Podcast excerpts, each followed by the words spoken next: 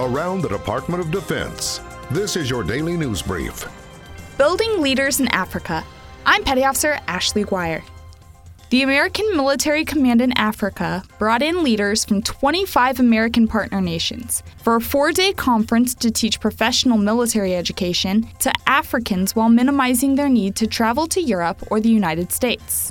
Many other countries in Africa are already carrying on with their own professional military institutions. So we developed a plan to uh, identify those institutions, uh, gauge their capacity and capability to train, uh, to train other African partner nations, and see what is sustainable in the near term for regional hubs of uh, what we're calling centers of excellence for Africans to be able to train other Africans.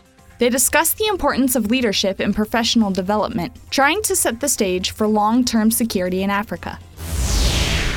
U.S. military bases in Japan are working together to bring relief supplies to those affected by the September earthquake in the Hokkaido region. Volunteers at the Airman Leadership School on Misawa Air Base sorted and repackaged relief supplies to make distribution easier. It just shows that the military is here to support not only our mission but also the host nation. Their people whenever they need help.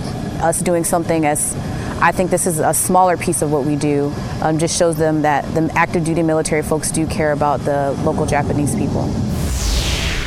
Soldiers at Fort Carson, Colorado tried out a new form of therapy for injured soldiers. They attended a horse therapy event at the Air Force Academy stables in Colorado Springs. According to an analysis by the Department of Veterans Affairs, this kind of therapy is helpful for physical and emotional healing, particularly for soldiers facing trust issues. One of the participants said, quote, We were told usually the horse will pick you. If it comes up to you, you bond, then you have that trust. It's awesome. It's all about trust.